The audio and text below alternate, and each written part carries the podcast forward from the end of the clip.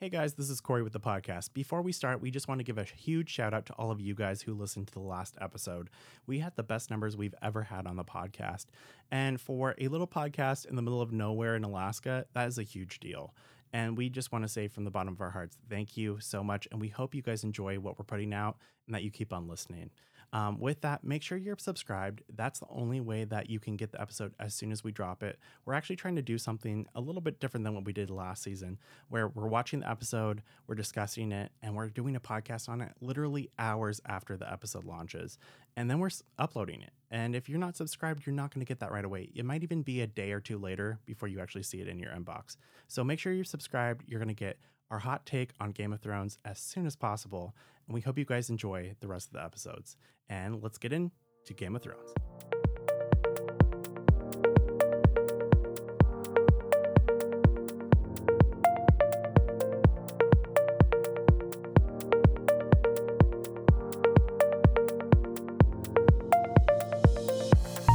Hello, and welcome to another episode of To Be Perfectly Honest. As always, I'm your host, Corey. And I'm Manel. And today we're talking about episode two out of only six.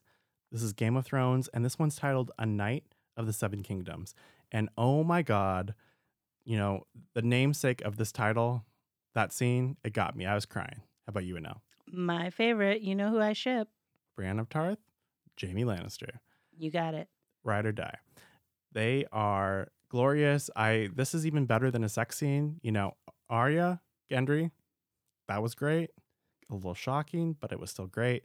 This even better for me. Super Kanye. Oh my god. Yeah, seriously. Um so no, overall this episode we didn't get any action.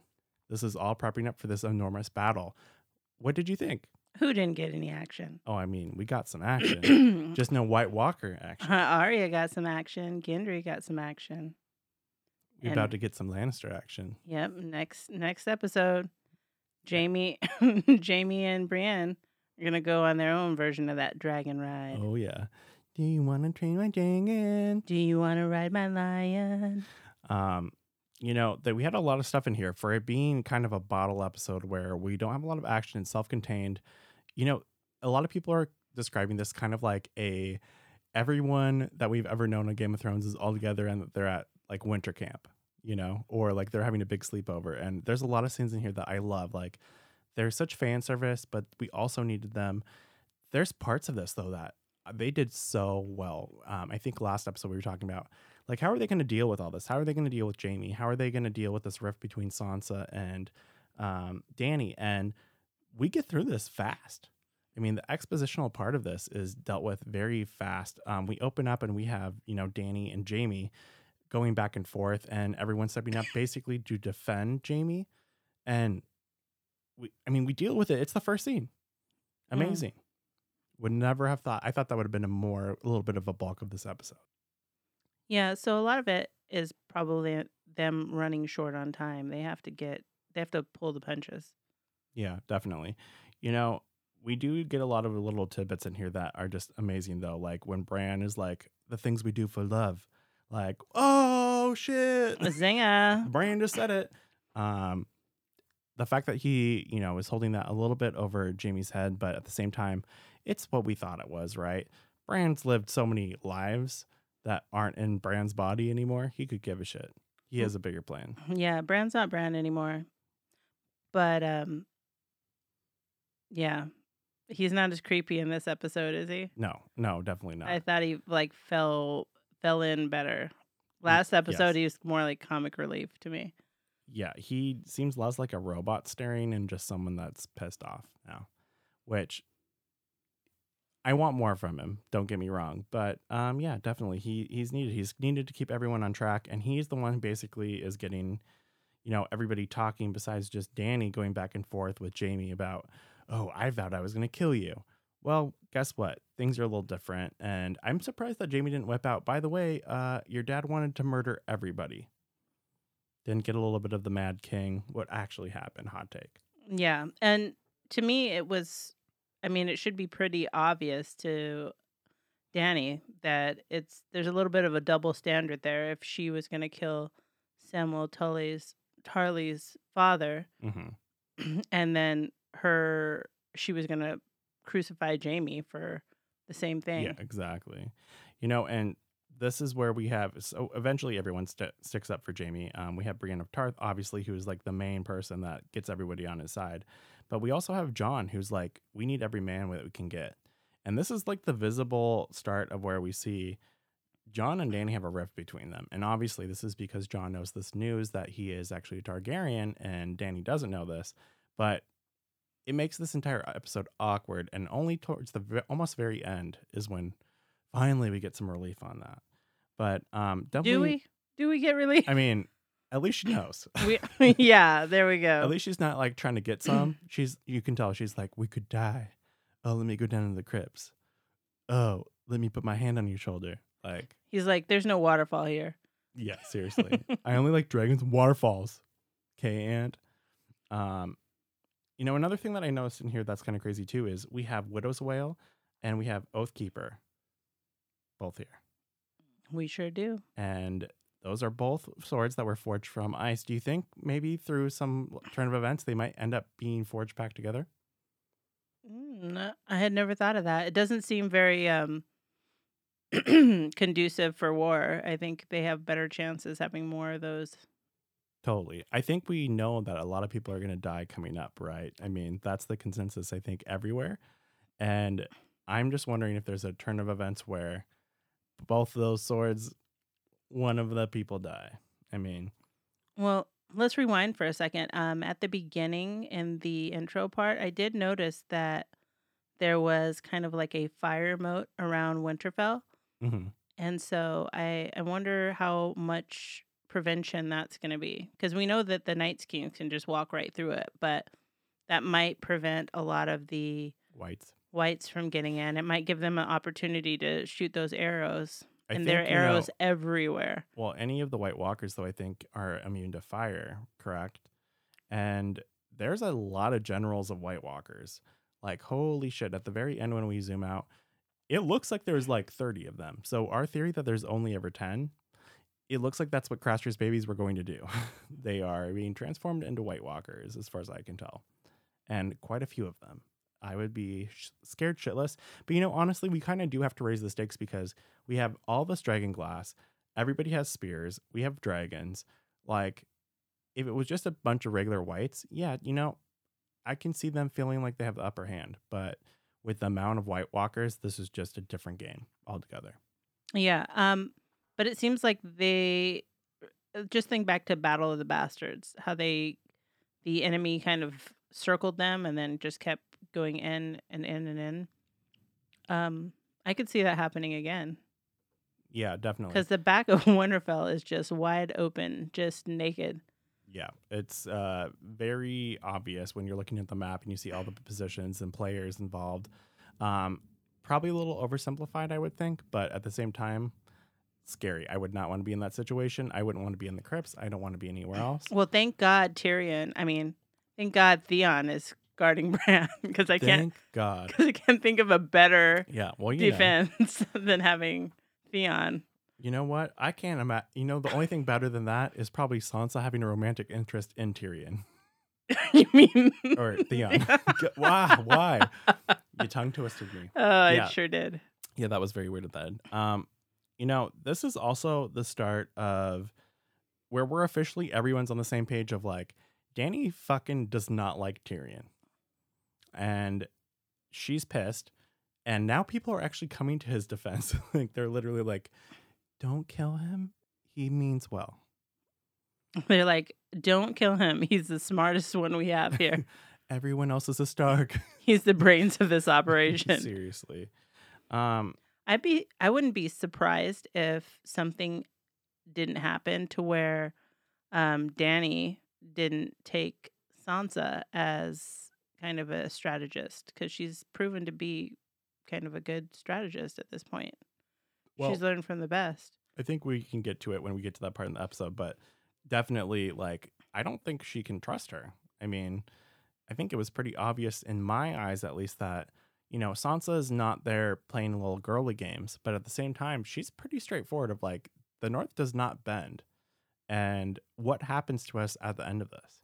She's pretty firm on that. So I don't know if I mean, they definitely did a step in the right direction, but I don't know. I don't think there's any allies, you know, going between both of those two.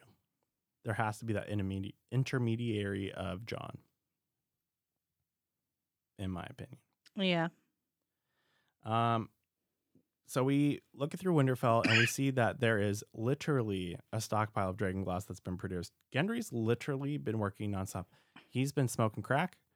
He has been doing this for however long. It seems like it's been weeks, but um, it's literally enough to put it on the walls, have every single member of the army have one, have a, a tool for Arya that's special made, have some axes that he's made. Like this guy's going to town. Did you check out his chesticles? Oh yes. that was a highlight. Yes, I did. Um, and you know who else is checking them out is Arya, obviously. Oh yeah. And um, finally, we got confirmation of what we knew was going to happen. A little bit of I mean, I wasn't ready. Arya's forever going to be seven years old in my eyes. I mean, I, little baby girl Arya, like girl, you're of age. That side boob was everything. A little nip, loved it. Loved the scars. Loved how she was like, "I'm not the red priestess. Take them pants off. I'm gonna get it. I'm all about it. Strong, independent woman. You're just afraid of it now. She's seven in my eyes. I she's grown up. I mean, how many people has she killed? Well, I guess she's killed quite a few, but when it comes to non murder Arya, she's seven in my This, eyes. this is what's wrong with America. Arya can kill as many people as she wants to, and it's fine. But then she wants to get laid. Oh, disgusting! Girl power. this is art. This is beauty. It's a female body with cuts all over it. You got to be down Ar- with it. Arya's a cutter.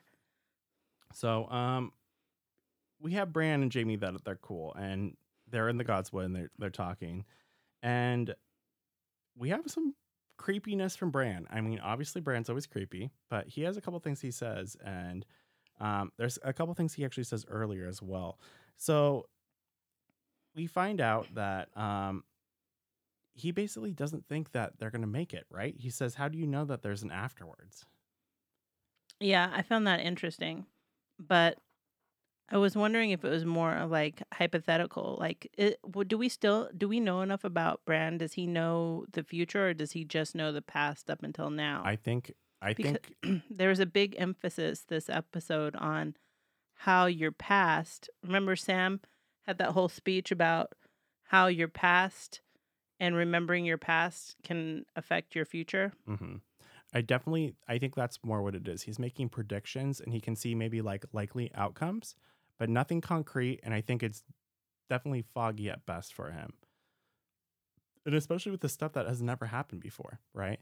You have a, a section in here where they're like, well, can the Night's King be burned by Dragonfire? Yeah, no one's ever tried. I think that right there is pretty much proof positive. We don't know what's going to happen. We can only look and see what has happened and make a good guess based off of that. Yeah. But Bran, I thought was nice.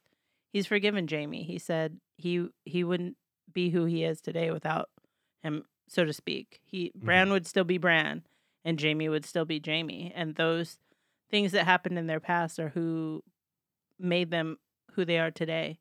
Yeah, definitely. Message.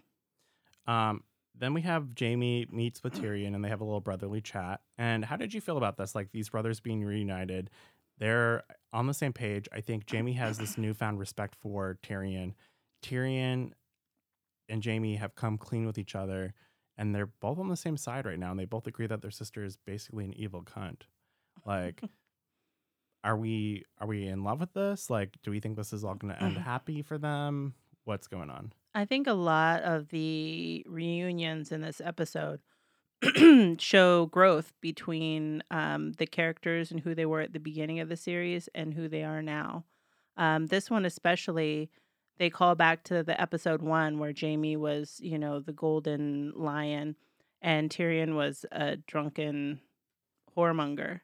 And they talk, they jokingly, or Tyrion jokingly talks about how simple things were. And, um, Jaime recalls like, well, uh, I was fucking my sister, so Yeah. and your only friend was someone who was fucking their sister. So it just goes to show how far that they've come. Oh yeah, totally. Speaking of how far he's come, then he basically Jaime is zoning out and walks away when Tyrion's talking, and it's because he's got eyes for Brienne of Tarth, his only lady that loves him, and um, he basically walks over and says, "Hey, like I want to fight underneath you." It's like the boy on the school ground that's like, "Oh, I love, I want you so bad," but he's like, "Oh, I want to hang out with you. Oh, I think I like you, but I can't say anything." It's like Jaime, just say the way you feel. I don't know. Um, you know, I'm the biggest shipper of Brienne and Jaime, but I think it's not so clear to Jaime yet. I don't know. I, I feel like Jaime's more of a person that he'll take what he wants, you know, and oh no, um I feel like this is all about honor, right? And he feels like I think you know he's always had this familiar love with his his sister, right? And it's just been there all all this time. It's like juvenile and lusty, and it, it's this that. And he's actually in love with somebody because of how honorable and what their personality is like. And I think to go against that, like for him to be like, oh, well, I want you, that might take away from her honor, you know?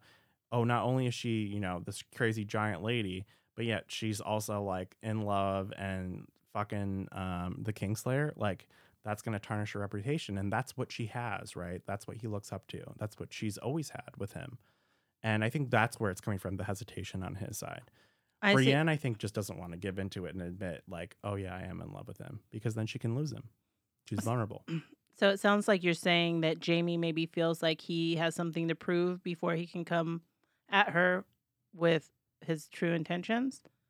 Um, I'm hoping that will get him enough confidence for it, but I just I don't know if he'll ever feel like he's good enough for her. Um, I think that um, Brienne, Brienne, Brienne, Sansa, Sansa, Sansa. I think that Brienne is really trying to come to terms with how she's feeling about Jaime because a lot of this was callbacks to the beginning of everyone's stories with each other, the relationships, how they started, and then where how far they've come. And for her, it's been really tumultuous between her and Jaime. She started out as his captor. Mhm. And I think a lot of these conversations that they're having with each other, not just in this situation, but in general through the episode, they're talking about situations that they've never talked about before or discussed. They just kind of lived through these series through their own specific narratives and them talking about them and and putting them in the open is giving them an opportunity to really um, kind of feel those emotions and process them and i think that's what she's doing in this scenario and she's really real realizing that maybe it's more than just caring about this person as a friend maybe there's more to it Hmm. and i don't know how tormund's going to react Oh darn, Tormund. i know Who gives a shit about that anyway? yeah i don't Um, so then we have a scene where Danny's like looking off in the flames, um, which is kind of reminiscent of like Melisandre, like kind of some creepiness. And Jorah comes in and is basically like, "Hey, we need to talk about Tyrion." Basically says it starts off like, "Oh, blah blah blah," and she's like, "Yeah, yeah, talk shit about Tyrion." And then he's like, "But he's the smartest one here, and you need to keep him as king." And this is kind of the push that she needs to be like, "Okay." We have all made mistakes. Cersei's an evil bitch let's see what he can do.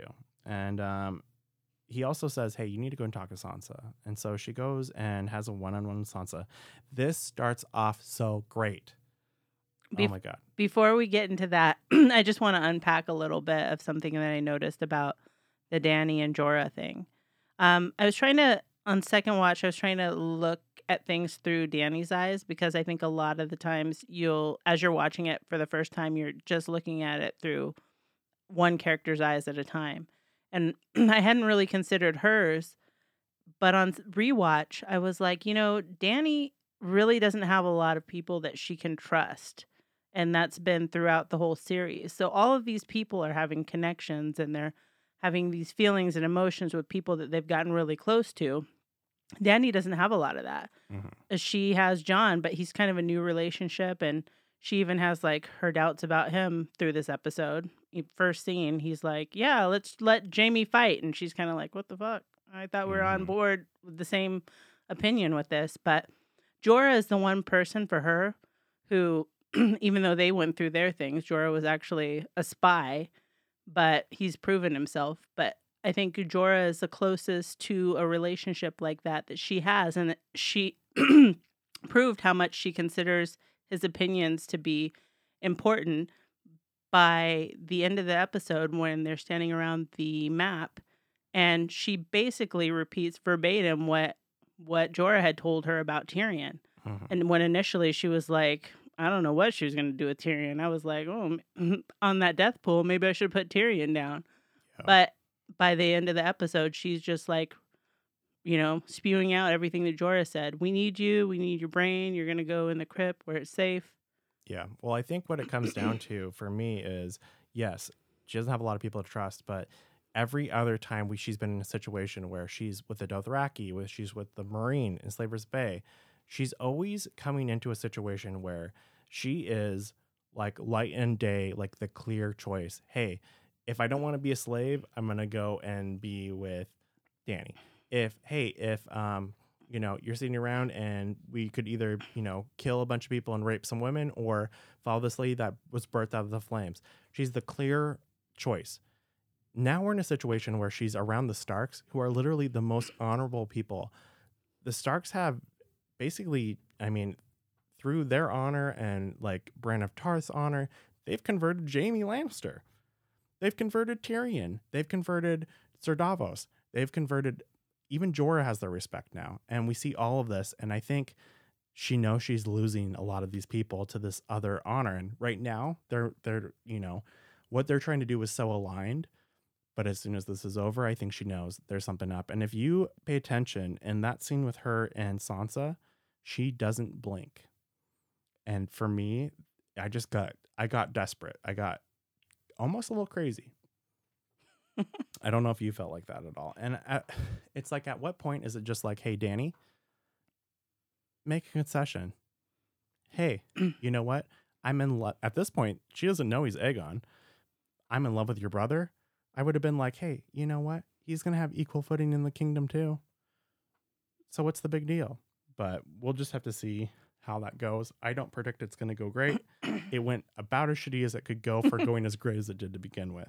Well, she did say, you know, that all of her life she's had one goal, and that's been to take the Iron Throne. So that puts in a little perspective on, even though she's done these great things, she's freed slaves, she's, you know, Is changed. that really her only goal though? that wasn't her goal until she was basically given that choice. That was her brother's goal that entire time. Her goal was to survive. Uh, well, before Drogo died, she was like, "We need to get the throne," and he was like, "Remember, he was trying to figure out what a throne was. He Yeah. didn't get it. But that's just because her brother died. Before that, she didn't give a shit. She didn't want to marry Horse Lord. She was just fine with leaving. Yeah, but um, after that, that's been her focus. The thing that I thought was notable is that she said that was until she met your, you know, until I met your brother. She says to Sansa, she's like, now I'm fighting Jon's war. Mm-hmm. So Totally. I think there's something to say for that, but I do think you're right that up until now, she's been put in this light in these situations where she was the obvious um, good in that situation. She's freeing slaves. She's, you know, changing people's lives. She's, um, you know, taking people that are thrown away and bringing them into her own. Fold. Yeah. Yeah. You know, proof to that point, um, right after this, we have Theon who shows up. And Theon basically comes and is like, Oh, hey, um, I know I was fighting with you, Danny, you're great, but um I actually came here and I, I actually you know, I let my sister do her own thing to come and fight for Sansa, a Stark. So this is yet again kind of like a reminder. This is gonna be a war when it comes down to it, when it's all said and done, it's going to be a war of loyalty and honorability. And honestly, Danny doesn't have that in Westeros. Totally. It's the relationships that people choose, the family that they choose. And Theon right here is showing that he's choosing to fight with the Starks. So I don't know, Corey. Do you think that there's going to be something that Theon does that's going to redeem him for all the shitty things that he's done? Oh yeah, I, I think we've talked about this before. He's got to be a sacrifice. I mean, he's going to sacrifice himself for Bran, is what it sounds like. Um, but we'll just have to see. Um, we had these shots at the very end where we kind of went through really quick, and we see like Arya looking off after you know having sex with Gendry, and then we also have this one with Sansa, and um, it's like what everyone's doing in their last moments before the battle, and we have Sansa and we have um, Theon, and it it almost makes me feel like there's going to be more more to come with their relationship, and he's going to sacrifice himself maybe for her. I don't know how that's going to happen, or if he's going to get a chance to. Maybe he dies before then with Bran, but who knows? Um, we also see someone. We see a little Gilly, and I don't know if this actress is pregnant in real life or if she is pregnant in the show. Do not fat shame Gilly. I'm just saying, her and Sam, little Sam is old enough. There needs to be another little baby on the way for Gilly and Sam. I it just has to happen. They've been getting it on. I think he deserves a child of his own. He's being a great daddy to uh, you know, this weird incestual craziness. Um, but yeah, I think he deserves a, a kid of his own. He'd be a great dad. Um, so we have this um, baby uh, Princess Shireen kind of thing where she's like burnt half of her face. And what's interesting is we have um, we have Davos and we have Gilly. And these are both of the people that that kn- knew her and were both like the most shocked that she was burned at the stake, right? And this has to be important. I mean, what's your feeling on this? And they talk about, you know, her being a fighter and that she's going to be in the crypts and that she's going to have to protect Gilly. I think this is my hot take. This little kid is going to be needed down there. She's going to have a little fighting scene because I think the dead are coming back in the crypts of Winterfell and I don't think anyone's safe there. Why do I think this? We have a couple things where we heard, oh, in the preview for the next one, oh, the dead are already here. Well, what does that sound like? Sounds like the crypts are coming up fucking live, motherfucker. What are you thinking now? Totally. Um, I could see that happening. Um, at the very least, I think it's a callback to Princess Shireen because uh, Davos and Shireen had a pretty close relationship. Yep. And this episode is all about relationship, and I think it's just a callback to, you know, how far he's come, and he went from being the Onion Knight to working right alongside Stannis, having a relationship with the daughter, getting his fingers cut off and this little girl is going to represent something to him so we might see her later in the episode and it might be Yeah, something that he is notable that causes him to have a reaction of some sort for sure. So then we have um, basically Tormund, Beric Dondarrion, and Ed, everybody from the Night's Watch um, and the Wildlings. They show up. They basically went around the army of the dead, and there are too many of them. It doesn't look good, um, and basically it's gonna be in the morning when they're here, and we have a little bit of a talk. Everybody is gathered around. We figure out what's the plan going to be, and we know that there's just no way with the amount of men they have and the amount of people in the undead army that they can defeat them by sheer number. They need to go and try to kill the Night's King in order to kill all of the White Walkers beneath him. Now, now, what do you think about this plan? Do you think this is going to work? Because we really have nothing that will show this, and this is kind of pointed out.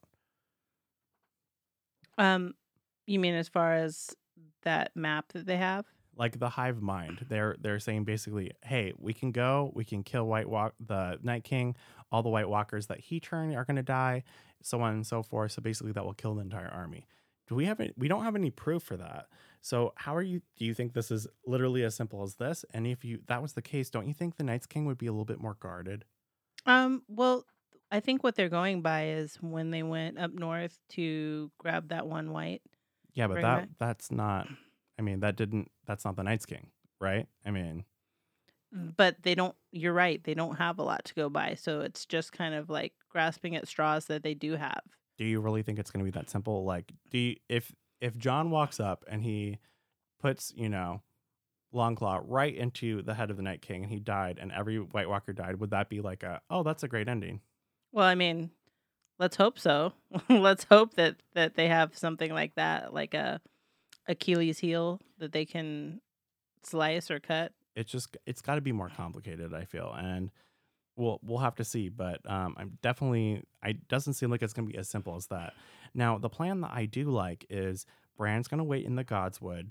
We all know that he's linked, and basically find out that the Night's King has tried multiple times to kill multiple of the three-eyed ravens. Did we know this before?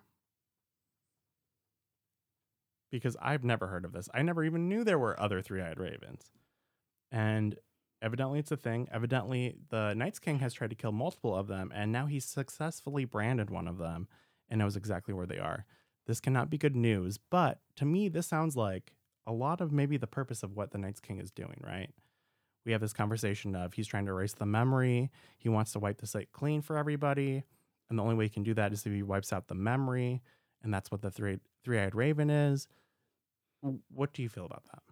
Um, I don't know. Just I was just thinking as you were saying that it's very poetic that that's what he's wanting to do, and the memory is what's happening this entire episode. Here we Mhm. are at Night's King is at our doorstep.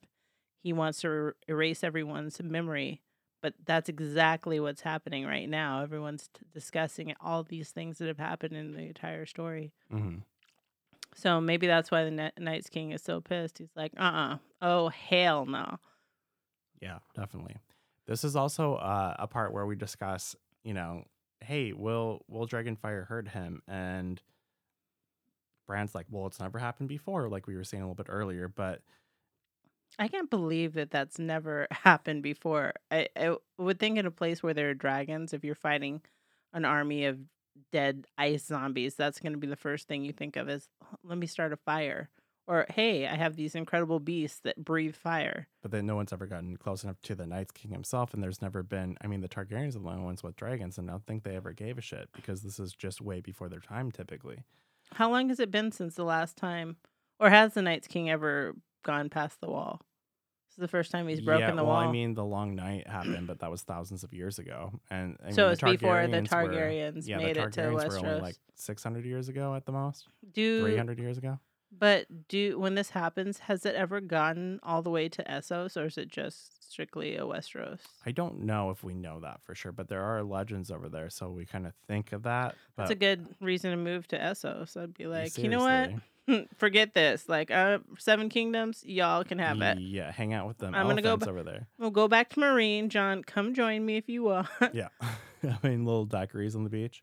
Um, so then we have a scene that I feel almost like they put in because of last week's uh, feedback, but we get a whole three seconds of Ghost, like he's been there the whole motherfucking time.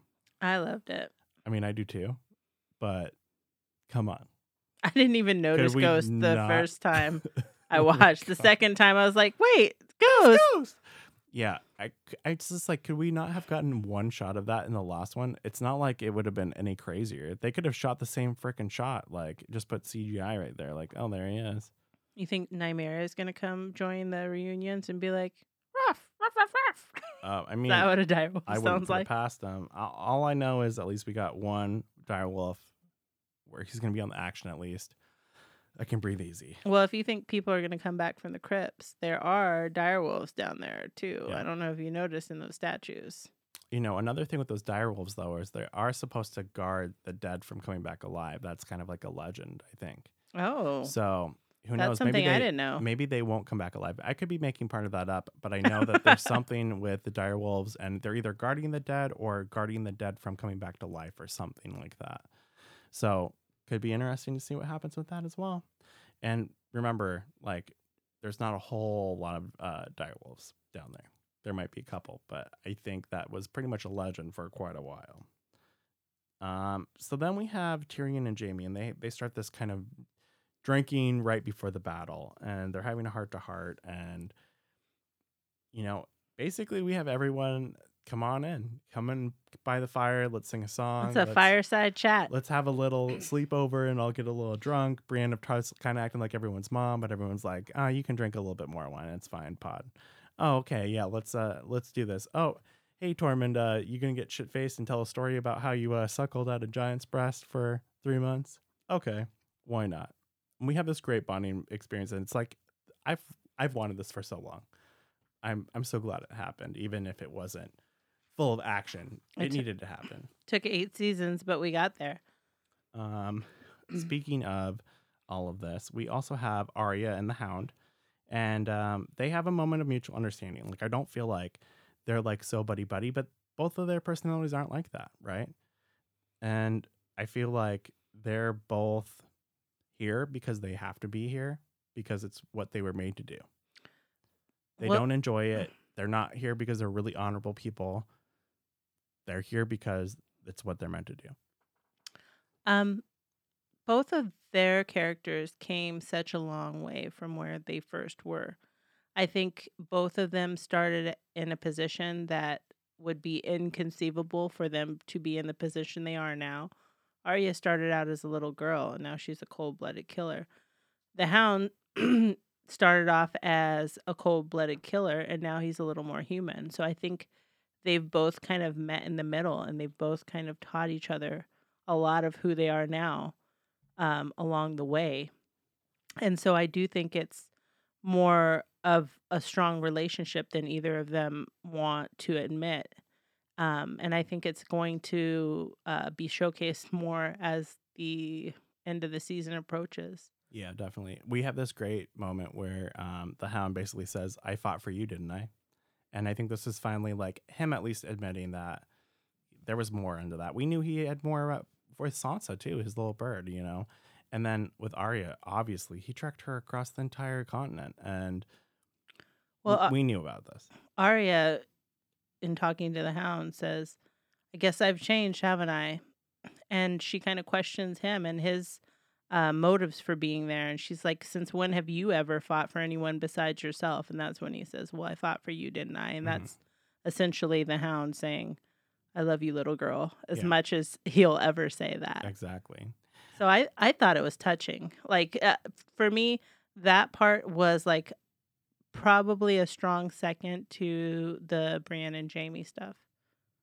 Yeah, I can see that. It was a good scene. I don't know if it was my favorite. I think part of it is just knowing that these are two two people that maybe they have a they're essentially the same, but they've maybe had a flipped, you know, perspective. Like Arya started out with a soul and being honorable and all that, and now she's kind of a cold blooded killer.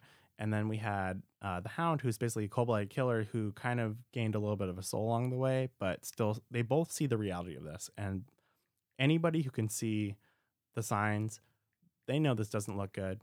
They know that they are probably on the way out. So basically, we have enough of this conversation. And she's like, you know what? I'm going to go hang out and do some practice. She's shooting some arrows, being a badass. And here comes Gendry. And he has finally finished this weapon. Now, this weapon doesn't look like a whole hell of a lot. It really just looks like a spear to you. To me, it looks like it has a removable head, like her drawing. So that's cool, I guess. But really, doesn't look too complicated. But then we get into the um the dirty stuff. I know, I know you hated it because she's your little girl Arya, but was this gonna happen any other way? Well, I guess there's one way to show you that you're not a little girl anymore. Very Britney Spears fashion. Thank you, Arya, for the trauma that you've induced into my life. But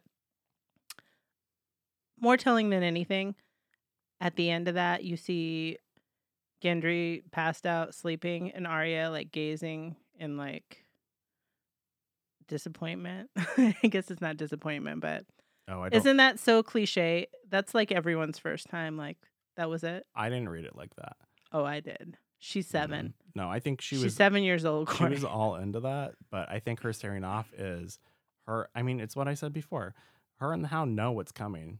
This is her waiting for death, and she's eager to see as many faces. And it doesn't matter, you know, her losing her virginity in the all the, the you know the grand scheme of things is just a little thing. If you were to ask Sansa, "Hey, Sansa, how important was losing your virginity?"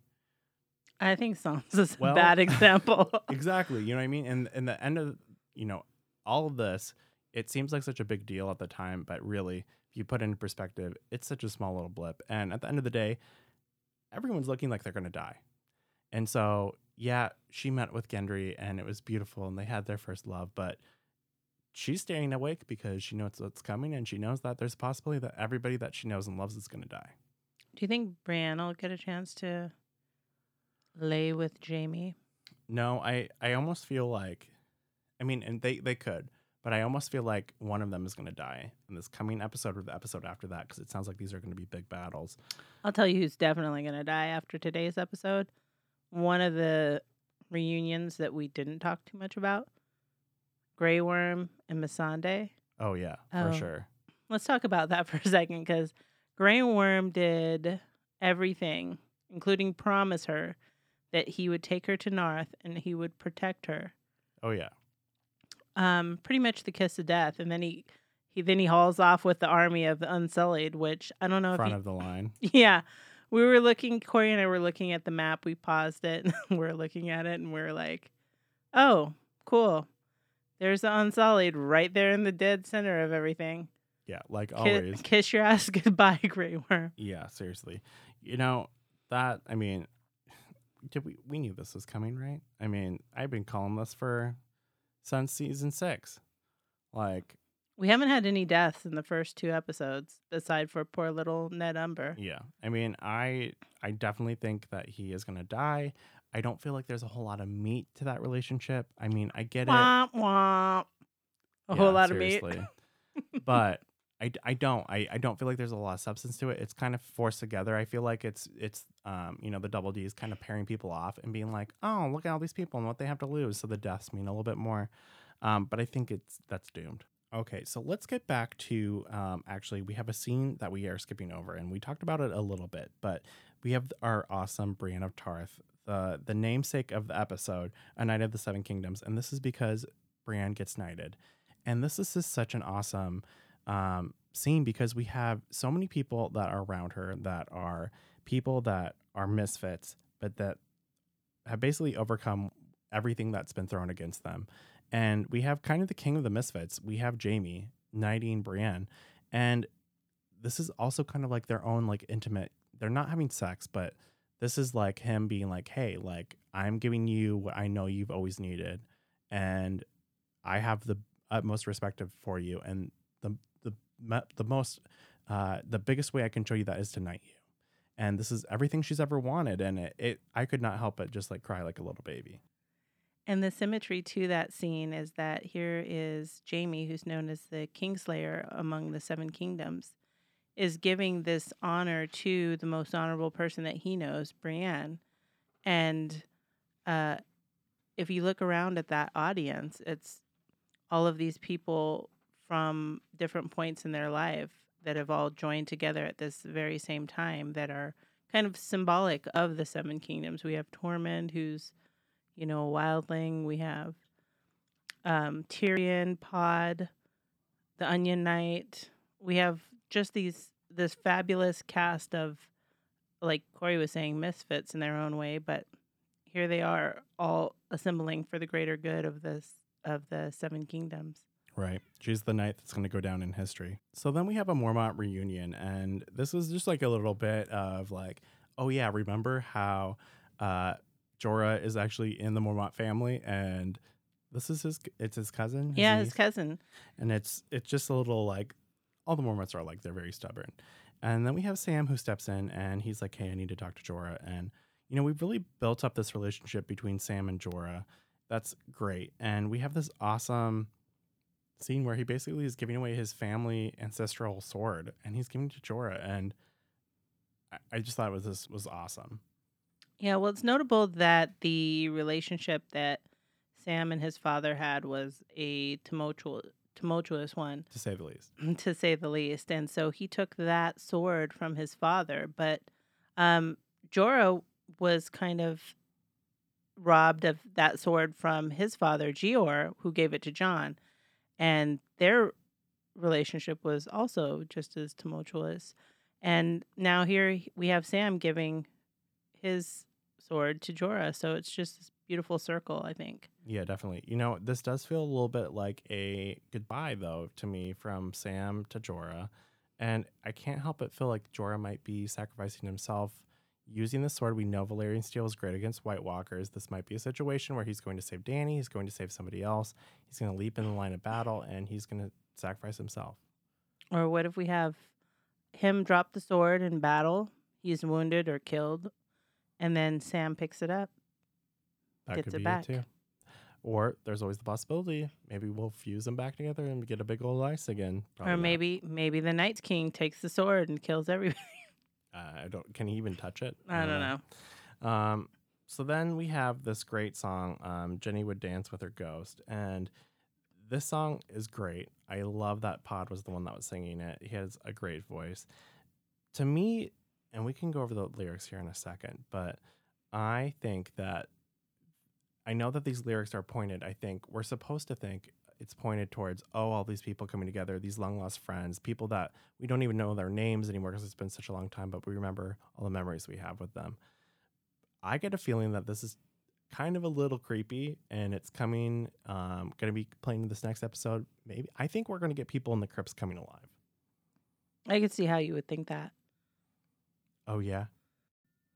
But I think it's going to be the soundtrack of the next episode when we see our heroes dying in the battlefield. I think it's going to ring true.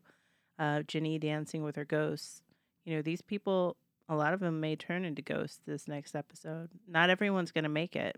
Definitely not. And so some of these conversations we may not realize will be the last that will be had.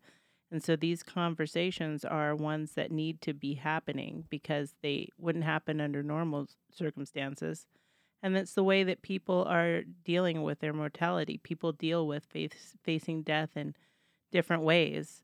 You know, Arya is going headstrong into it. She's not scared. The Hound, kind of the same thing. But these other people, Tyrion, Samwell, those are people that deal with it a lot differently. And, you know, it's kind of like saying your piece before you go out there because you don't know who's coming back. Yeah, definitely. Now, do you have those lyrics so we can go ahead and read them here really quick? So I have the lyrics right here, and the lyrics go High in the halls of the kings who are gone, Jenny would dance with her ghosts. The one she had lost, and the one she had found, and the ones who had loved her the most. The ones who'd been gone for so very long, she couldn't remember their names. They spun her around on a damp, cold stone, spun away all her sorrow and pain. Yeah, I don't. I know. I know what you're getting at, and I think it's it's definitely it's like a double meaning here. But damp, cold stone, especially it being Easter right now, the thing I'm just thinking of is tomb, right? Damp, cold stone, and the ones that we've loved, the ones that we've lost, the ones that we forgot their names. Like this to me is just screaming the Crypts of Winterfell coming alive. So we'll have to see in this next episode. We'll see if I'm right. I could be completely wrong, but I have a feeling there's gonna be some dead bodies coming along. And We're gonna hear a little bit of that song again. It's gonna be like the Rains of Castamere. We're here at like 15 times. No.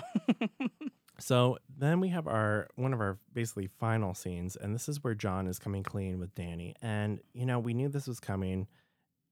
I'm very surprised Jon didn't throw out a little bit of, but by the way, hey, I'm not interested in your throne because we know this isn't Jon's character. Jon doesn't want the throne. Are you having any other impression besides the fact that he he's not gonna want it? And if he does, like, oh well, we can deal with it later.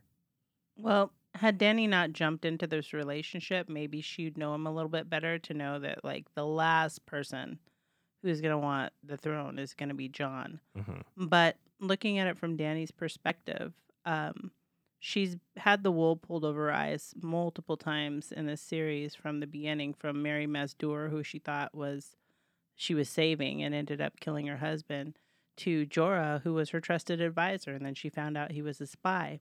So she's got a little bit of PTSD, I think, from all these moments, and she thinks that maybe the rug's getting pulled out from under her with Jon too. Maybe she thinks, you know, that oh my gosh, this has happened so many times, and now it's Jon. He's he's known this all along. He's wanted to come after the Iron Throne. You know, she's got to have all these suspicions, and Well, and I think she's a little bit of a paranoid delusional, just like her father, the Mad King. We see how everything is kind of slipping away from her a little bit. And that's why I think it's just ridiculous that Jon didn't have a moment of, hey, I'm not here for the throne. I'm not here to fight you. I'm here together and we'll figure this out.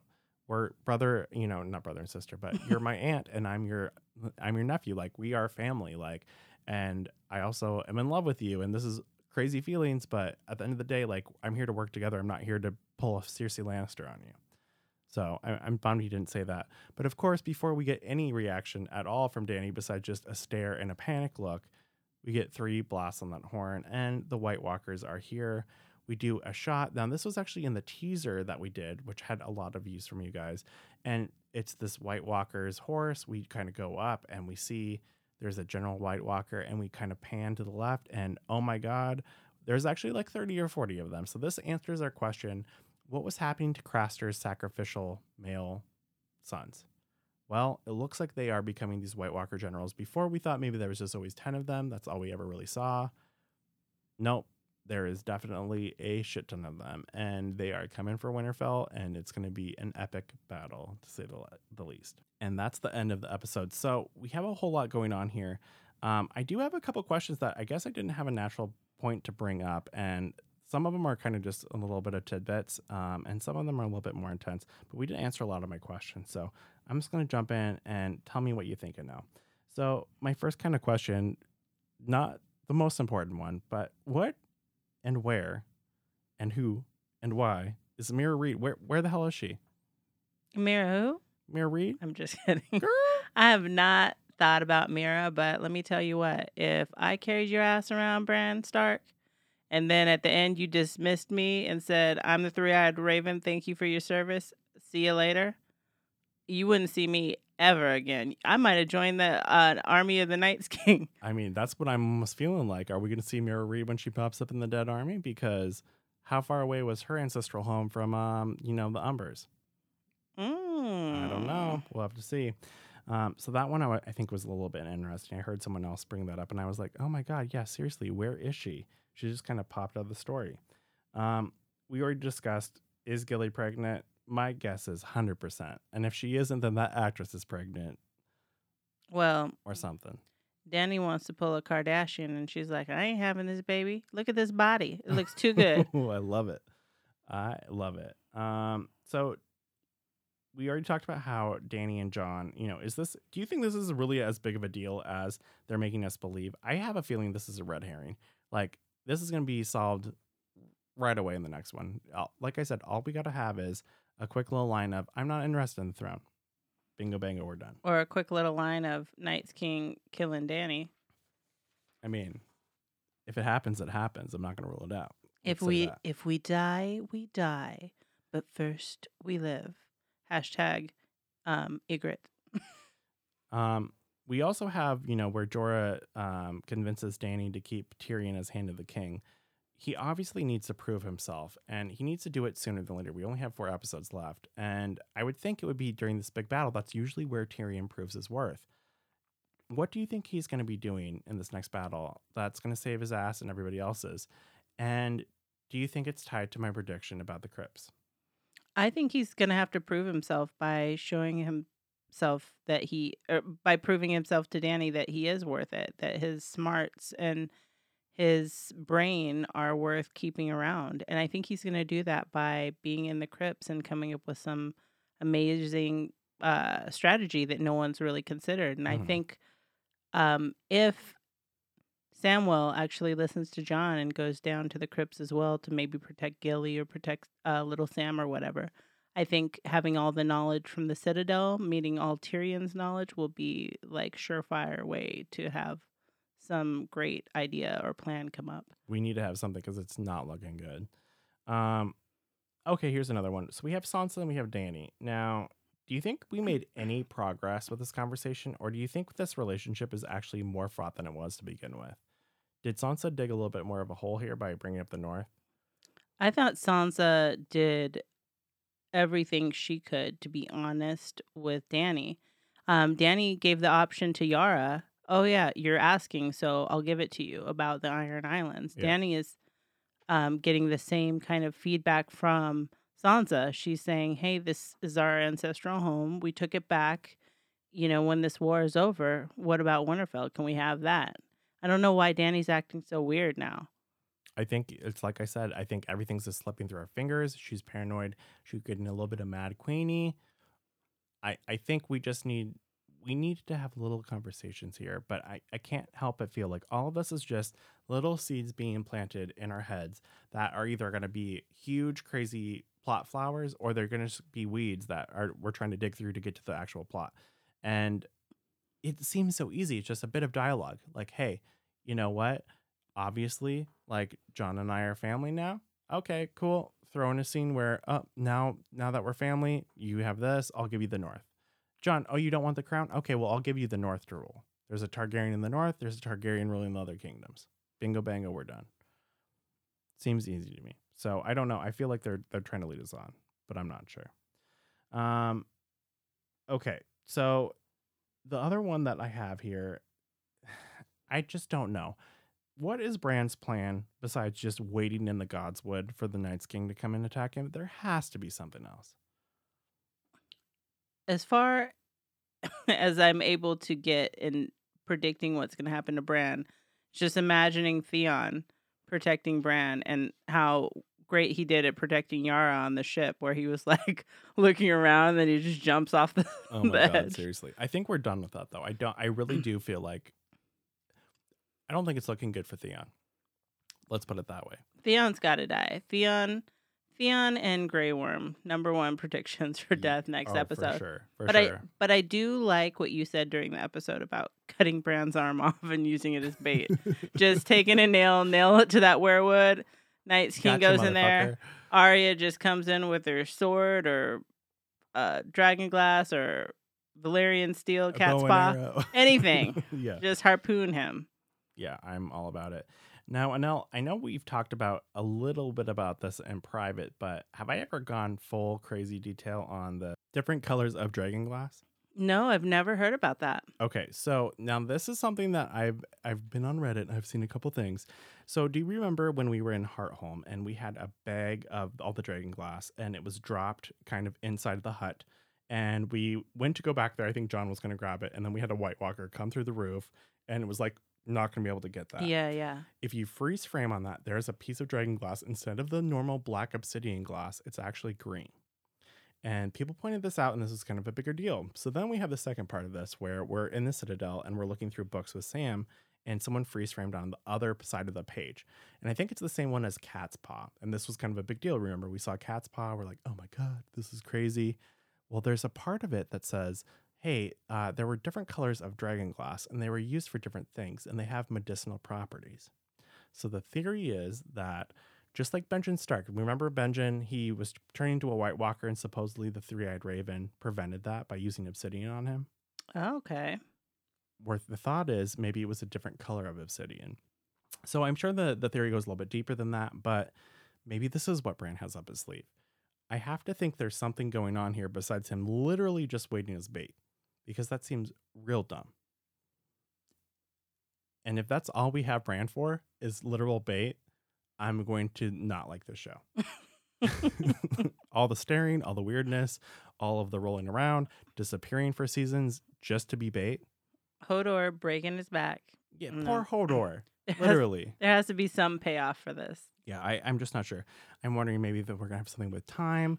You know, that'd be cool too. Like he lures them into the Godswood and he pops on that tree really quick, and as he's there, he like goes back in time and prevents something like that. He's like, Children of the Forest, don't do it. Who knows?